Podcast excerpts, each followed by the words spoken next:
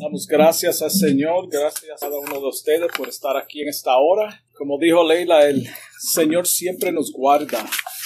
Nosotros a veces no tenemos idea del peligro que Él nos libra o, has librado. Y es promesa de Él que Él siempre guardará, guardará de nosotros. Ya hemos orado por la palabra, gracias Leila. Vamos rápidamente al mensaje de la palabra de Dios que se encuentra en el libro de San Juan, capítulo 6, versículo 26 al 29. Una escritura muy famosa, muy conocida. Hemos escuchado tantos mensajes sobre ella. Gloria a Jesús. San Juan capítulo 6. San Juan capítulo 6. Versículo 26 al 29. La palabra de Dios leen en nombre del Padre, del Hijo y del Espíritu Santo. Respondió Jesús y les dijo, De cierto, de cierto os digo que me buscáis, no porque habéis visto las señales, sino porque comisteis el pan y os saciasteis. Trabajad no por la comida que perece, sino por la comida que da que a vida eterna permanece, la cual el Hijo del Hombre os dará, porque a éste señaló Dios el Padre, entonces le dijeron, ¿qué debemos hacer para poner en práctica las obras de Dios? Respondió Jesús y les dijo, esta es la obra de Dios, que creáis, que creéis en el que Él ha enviado, en el que Él ha enviado. Ahora mismo, si tú pones o si ponemos un letrero o un anuncio de comida gratis o cualquier cosa que apela al interés del ser humano, tenlo por cierto que vendrá una multitud a buscar una compra aunque no la necesiten. Hay algo de la palabra gratis que nos atrae. Aunque no te hagas falta algo, si tú ves el letrero que dice gratis, tenlo por cierto que todo el mundo va a cogerlo aunque no lo necesiten. Si es una, una comida, después del servicio, vienen muchos solo para comer y no al servicio. Se llena el, el, lugar de la comida, pero en el servicio, esas mismas personas que tú vas a ver comiendo no atienden al servicio. Si anuncias una campaña con un predicador que tal vez Dios lo usa de una manera poderosa en sanidades, las iglesias se llenan con personas que nunca asisten a una iglesia ni les interesa. Repito, si se anuncia una campaña con un predicador que Dios lo usa poderosamente, tal vez en sanidades, las iglesias se llenan con personas que nunca asisten ni existirán a una iglesia ni les interesa. Solo vienen para beneficiarse del el milagro. Estos son palabras fuertes y duras, pero es una realidad. Es una realidad que no podemos tapar con la mano. Esto lo hemos visto en muchas ocasiones. Estamos hablando esto por experiencia propia. Con esto no estamos diciendo que no se debe repartir comida a los necesitados o orar por los enfermos, aunque no sean cristianos. Esto no es lo que estamos diciendo y quiero que quede claro. Estamos solamente presentando unas verdades que confirman el mensaje que vamos a traer en esta mañana. Y, vemos, y vamos a ver que Jesús habló de esto. Él habló más fuerte de lo que yo puedo decir. Gloria a Dios en el versículo 2 de este capítulo dice que se que le seguía una gran multitud en el capítulo en el versículo 2 una gran multitud porque veían las señales que hacía en los enfermos. Ahí tú tienes la respuesta, el por qué ellos seguían a Jesús, porque vieron los milagros que él hacía en los enfermos. Medita en eso por un ratito. Es decir, que le siguieron solamente por interés. Cuando vieron las sanidades de los enfermos al otro lado del mar Galilea de Tiberias. Esto es lo que presenta el cuadro. Esto es lo que estamos viendo en esta predicación. En el versículo 5 de ese mismo capítulo, cuando Jesús levantó los ojos y vio una gran multitud, dijo a Felipe, ¿de dónde compraré pan para que coman estos? Tenemos un problema, Felipe. Esta multitud me siguió hasta aquí, lleva mucho tiempo aquí, ¿qué vamos a hacer? ¿Cómo los vamos a alimentar? Jesús estaba al tanto de la necesidad física. Él no estaba, él no estaba ignorando esto pero era más importante suplir la necesidad espiritual de aquellos que lo siguieron. Jesús está trayendo una enseñanza. Él sabía que Felipe no tenía la respuesta. Él lo sabía. Él no le está preguntando porque no sabía. Jesús lo estaba probando.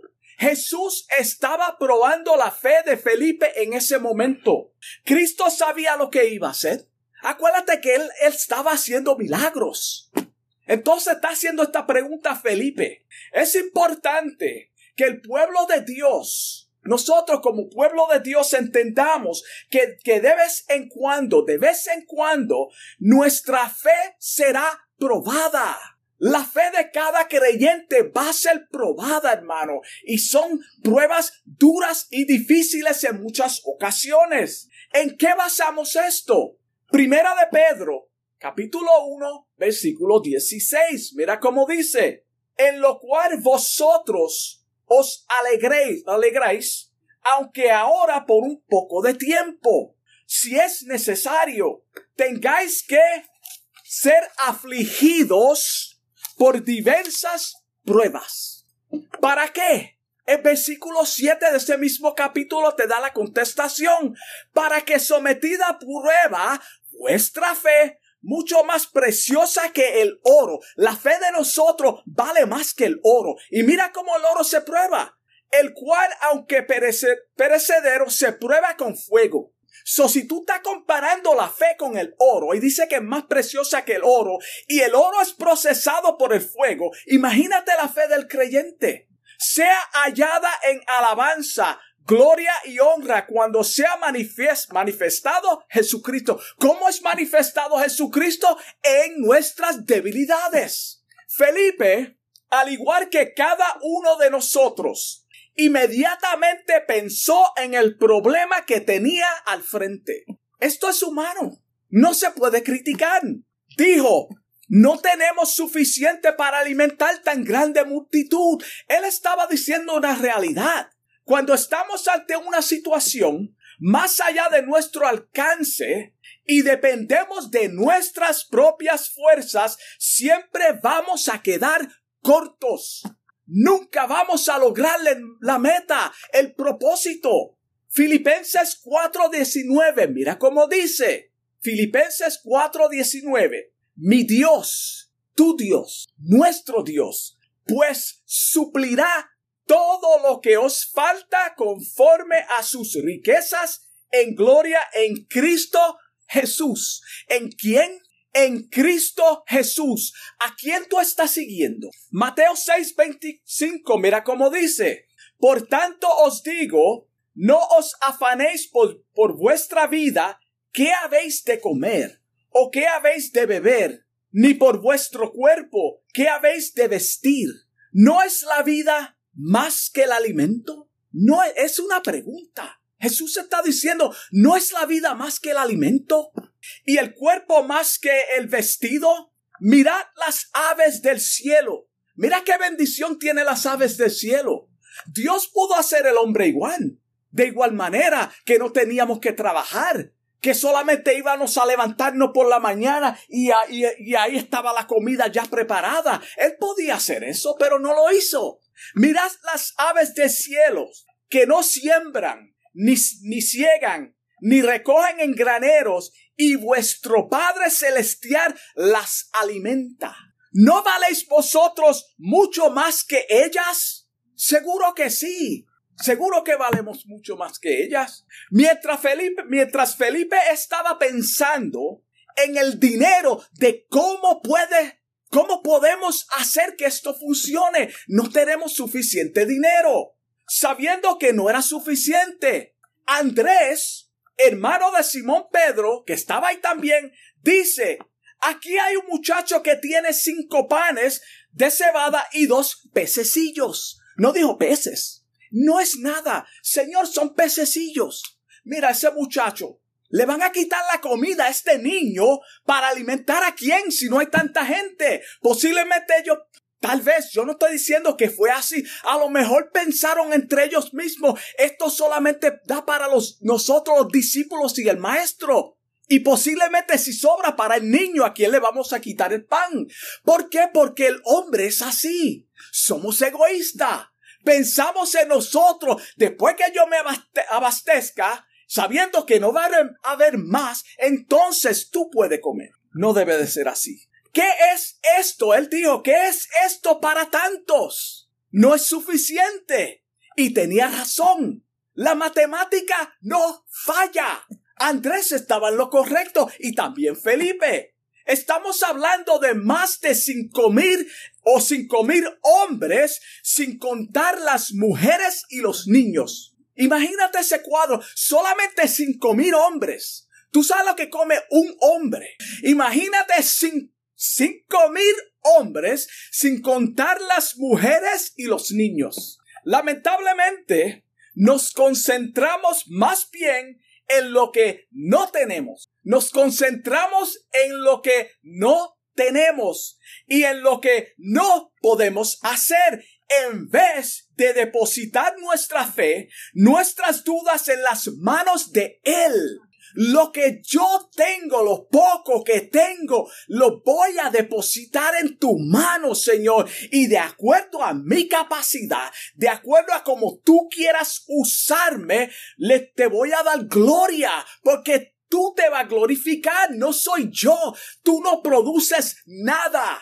Mientras hagamos el problema más grande que Dios, seguiremos fracasando. Seguiremos fracasando.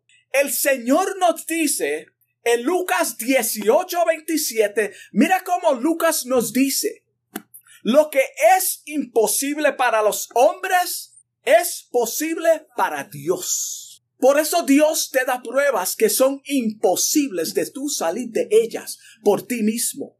Yo estoy siendo procesado todos los días. Este es el Dios que servimos. Él te dice, en Filipenses 1.6, estando persuadido, estoy convencido, tengo por cierto, de esto estoy convencido, que el que comenzó en vosotros la buena obra, y está hablando de la salvación, que quede claro, no está hablando de otra cosa.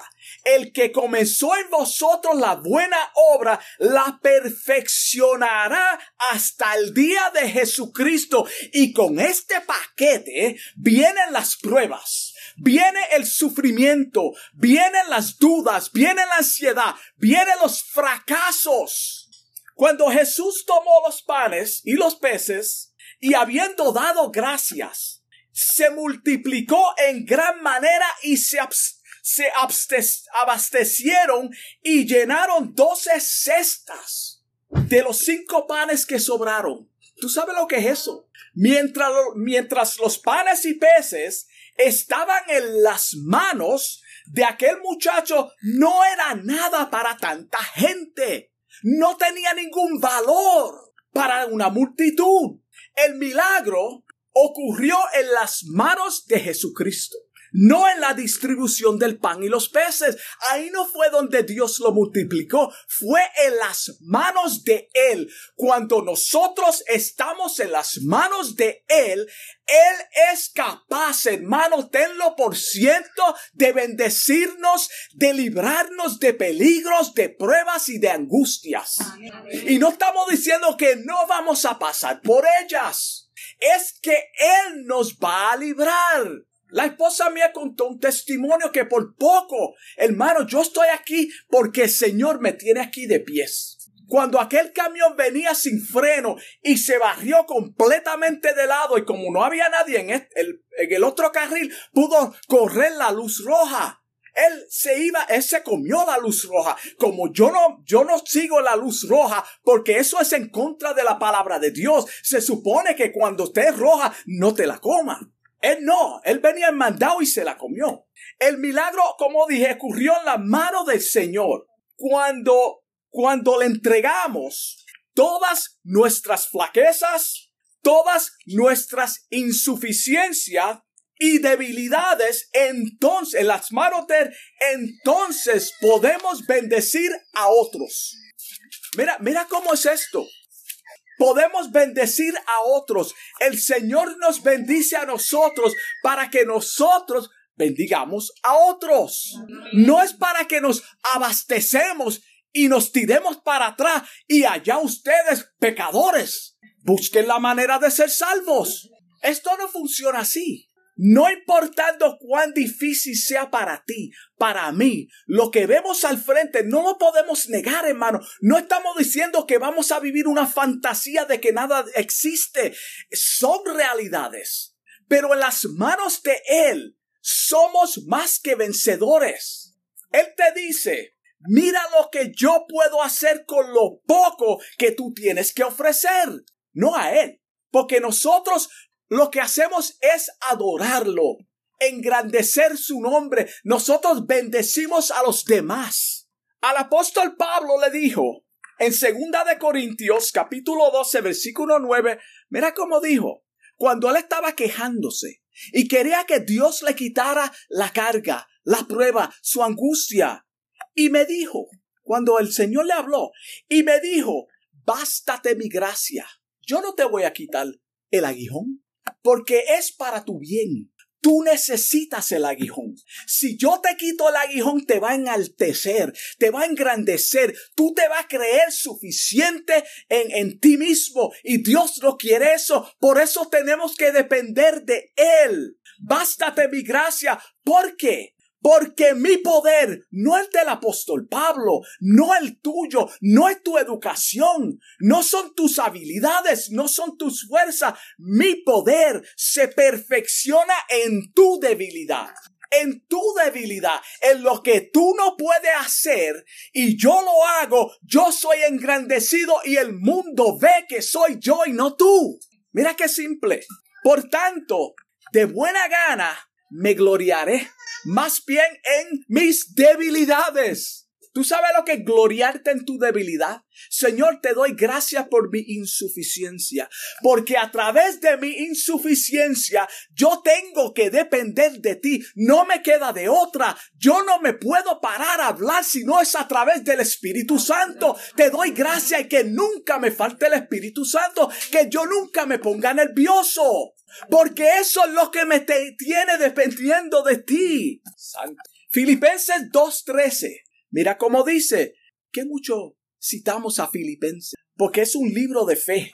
Porque Dios es que en vosotros produce el querer como el hacer por su buena voluntad. Su buena voluntad es Dios es el Espíritu Santo en nosotros que nos ayuda en nuestras debilidades. No es, no somos nosotros, pero tenemos miedo de soltar, de soltar los pedacillos de panes y peces que tenemos almacenados porque no nos atrevemos a depender totalmente de Dios. Lo poco que tenemos los estamos escondiendo. Esto es para mí. Qué egoístas somos. Yo no voy a soltar esto porque es lo único que tengo. Si te lo doy a ti, ¿quién me va a dar a mí? Pero tú no dependes de Dios. Entrégale tu vida. Él te puede cambiar. Pon tu carga sobre las manos de Él y verás cómo Él cumplirá su propósito en ti. Después que la multitud vio este milagro, se acordaron de cómo Dios proveyó maná en el desierto a sus antepasados. Hicieron la conexión. En Deuteronomio capítulo 18, versículo 15 dice, profeta en medio de ti, de tus hermanos, está hablando de Jesucristo. Como yo, te levantará Jehová tu Dios, a él oirás. El problema de ellos era que pensaron que así como Dios había librado a Israel de las manos de Egipto y Faraón con mano fuerte, Jesús iba a hacer lo mismo con los romanos. Acuérdate que los romanos eran quien regían en ese tiempo. Pues mira, este hombre hace milagros. Él suple pan. Moisés dijo que vendría un Mesías, un profeta como él, que haría milagros y que nos iba a dar sustento. Permiso. Wow. Hay una palabra que no podemos usar, pero la conocemos cuando la gente viene solamente a buscar y no a dar. Por eso Jesús dice en el versículo 15 que iban a apoderarse de él para hacerle rey. Jesucristo está diciendo que se iban a apoderar de él para hacerlo rey. Acuérdate que Jesucristo es el rey de reyes y señor de señores, pero su corazón, el corazón de esta multitud está en lo contrario. Ellos no lo quieren a él como hijo de Dios para que salve sus vidas.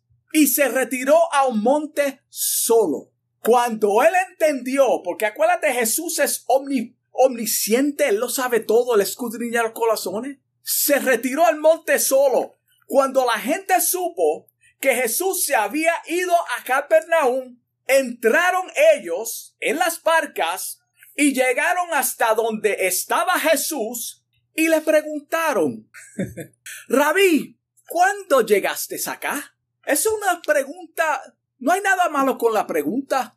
¿Cuándo llegaste acá? Mira cómo Jesús le dice. Jesús sabía que no estaban interesados en él. Él lo sabía. Al igual que muchos hoy. Hermano, no están interesados en el Señor. La gente estaba buscando lo atractivo de Dios.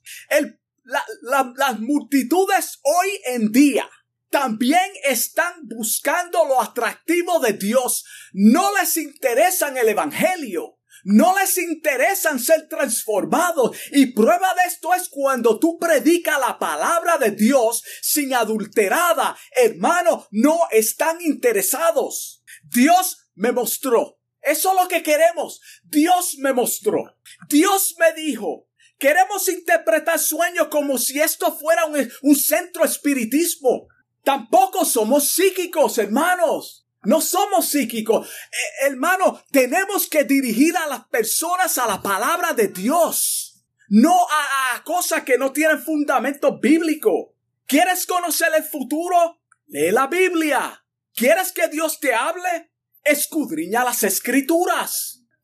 Los mensajes diluidos, hermano, no transforman y no son capaces de transformar al hombre. Es solamente a través de la palabra de Dios que el hombre es transformado. No hay otra forma de una persona ser transformado. Que quede claro, es solamente a través de la palabra de Dios acompañada por el Espíritu Santo quien es que trae convencimiento a los corazones del hombre.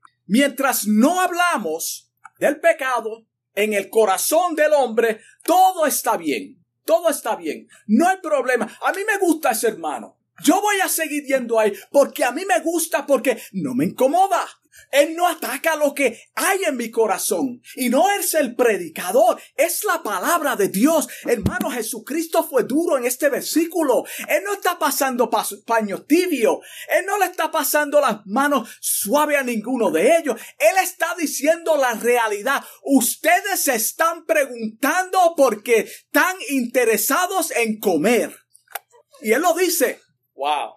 Te dejan escuchar, de escuchar. Cuando tú predicas la verdad, te dejan de escuchar, hermano. Por eso los ministros tienen que saber y entender. No espere aplausos de nadie. No espere multitudes que te sigan. No nos, no, no debemos predicar para que la gente nos siga, hermano. Nosotros no somos de los que quieren personas que nos sigan. Sigue a Jesucristo a través de su palabra. Lo interesante de, de esta pregunta que ellos hicieron a Jesús es que Él no les contesta.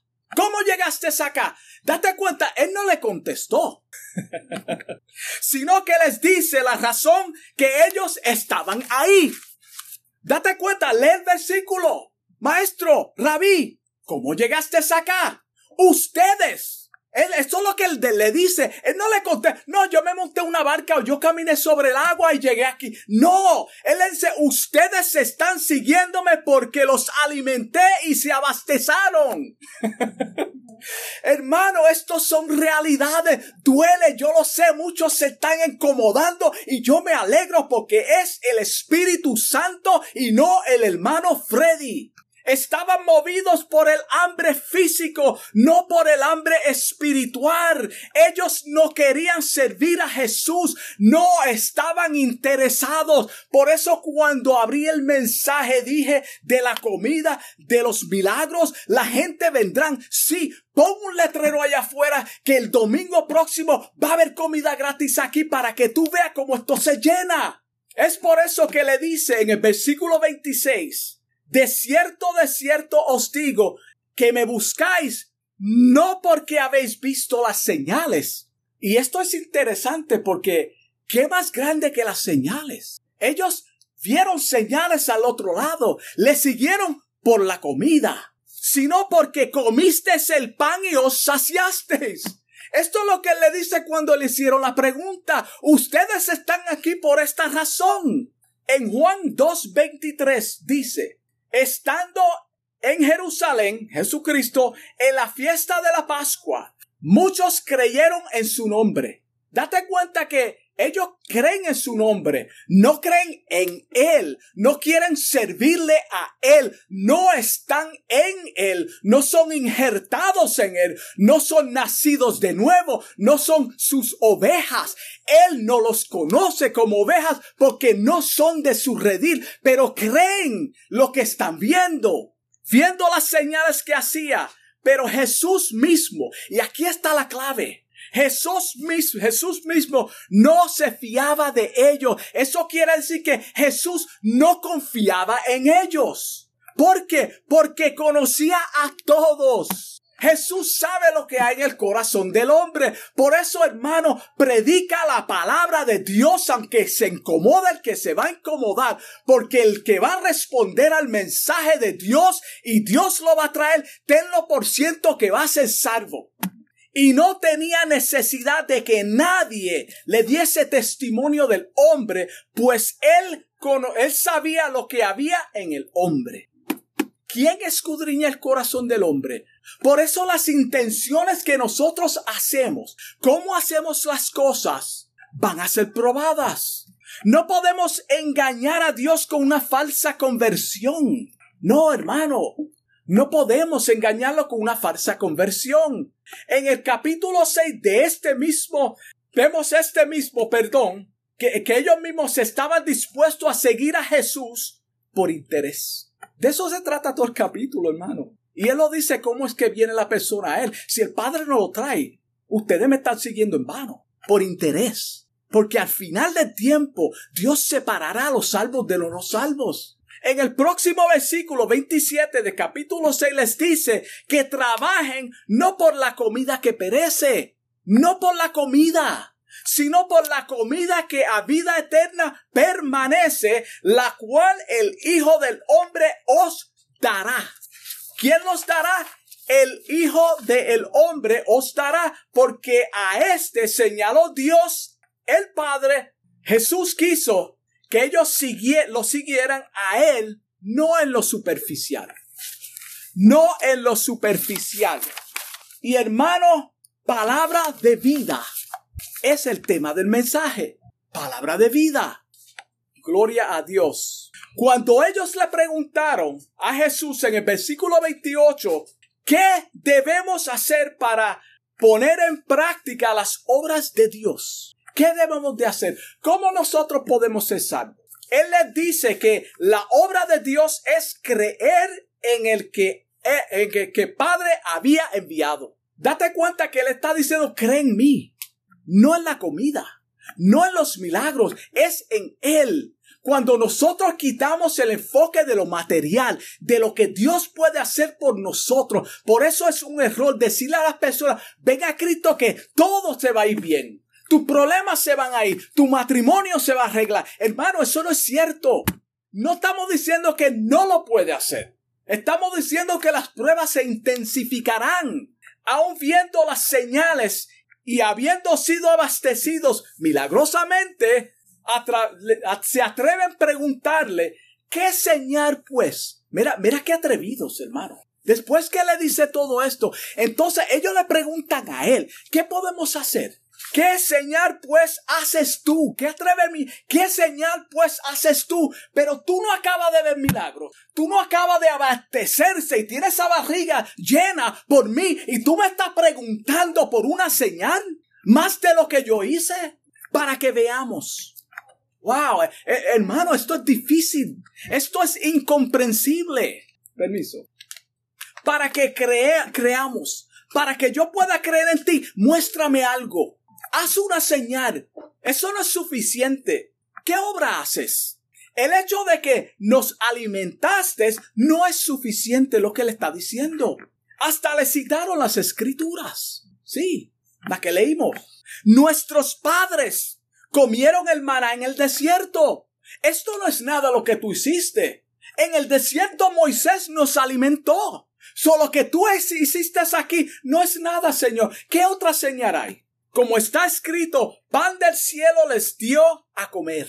Jesús les dice que el pan del cielo que les dio Moisés solo, acuérdate, era de Dios, venía de Dios, pero solo sustentaba la vida física.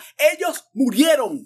Era para el momento porque Dios los estaba procesando, los estaba sacando de un lugar a otro para Él cumplir su propósito en ellos. Por eso los alimentó. El verdadero pan de vida eterna es que descendió del cielo y está hablando de Jesucristo, el Hijo de Dios. Él está diciendo, ese pan no era para vida eterna. Él, este pan, yo soy el pan de vida. Yo descendí del cielo. En el versículo 35 Jesús dijo, yo soy el pan de vida. El que a mí viene nunca tendrá hambre. Y cuando Él dice que a mí viene, Él no está diciendo que lo sigan por interés porque ellos vinieron a Él. Eso no es lo que está diciendo. El que a mí viene nunca tendrá hambre. Y el que en mí cree, el que en mí cree, no tendrá sed jamás. Él es el pan de vida. Él es nuestro sustento. Versículo 58. Este es el pan que descendió del cielo, no como vuestros padres comieron el maná y murieron. El que come este pan vivirá eternamente. La vida eterna está en Cristo Jesús. Al oírlos, al oírles, perdón, muchos de sus discípulos dijeron, dura es esta palabra. Dura es esta palabra. Wow. Yo lo siento mucho. Yo para ahí no voy. Yo voy a dejar de escuchar. Yo voy a dejar de porque la palabra es demasiado de dura. ¿Quién la puede oír? Esto es lo que ellos expresaron. ¿Quién la puede oír? Jesús les pregunta, ¿esto os ofende? Imagínate el rostro de Cristo. Eh, hermano, yo los alimenté. Ustedes vieron milagros. Y porque yo digo que soy el pan de vida, que lo que estoy interesado es salvar tu alma, y tú eres un mal agradecido que me está preguntando por otra señal, y ahora que yo te digo que yo soy el pan de vida, que solamente en mí hay salvación, tú te ofendes y encuentras la palabra dura y quiere irte. en el versículo 66, muchos de sus discípulos volvieron atrás. Acuérdate que un discípulo es un estudiante. Esos son los que no habían nacido de nuevo. Estaban solamente por los panes y los peces. Llena los blancos. Y ya no andaban con él. Cuando el mensaje es cristocéntrico, los que no son ovejas no resisten la verdad de la palabra de Dios. No resisten las escrituras y se alejan de Él porque están más interesados en lo material. ¿En qué yo puedo sacarle al Señor? Como si esto fuera un sistema del gobierno de, de welfare. donde tú vas y aplicas y se te da todo lo que tú quieres. Esto no funciona de esta manera. ¿Cuál es la aplicación para nuestras vidas como creyentes a través de esta escritura? Que dependemos o debemos de depender totalmente en Él. Debemos de depender totalmente en Él porque Él es la vida eterna. Él es el pan de vida. No en el pastor. No dependan los demás. Hermanos, sí podemos pedir ayuda, podemos pedir oración, debemos pedir oración, es bíblico, pero no debemos de depender solamente de los hermanos en la fe, hermano, no del gobierno o el sistema del mundo tampoco. Nuestra garantía no está en esta tierra, no está en el gobierno, no está en el mundo, no está en lo material. Simón Pedro le dijo al Señor, ¿a quién iremos? ¿A quién iremos? Y en esta hora yo te pregunto, ¿a quién tú irás? ¿A quién tú estás acudiendo en medio de tu angustia? ¿A quién tú estás escuchando? ¿Quién es tu consejero? ¿Dónde tú estás buscando fuerzas en medio de tus luchas, de tu batalla, en un momento de crisis? ¿Dónde es que tú estás buscando tu información en tu prueba? Él le dice, tú tienes palabra de vida. ¿Dónde iremos? Cuando el Señor le dice, vete tú también. ¿Dónde iremos? Solamente tú tienes palabras de vida.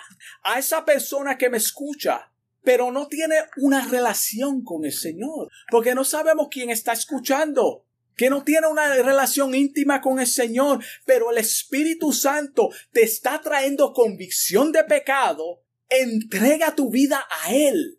Entrégate a Él, ríndete a los pies de Cristo, no dejes de correr más. Él te puede librar y darte vida eterna.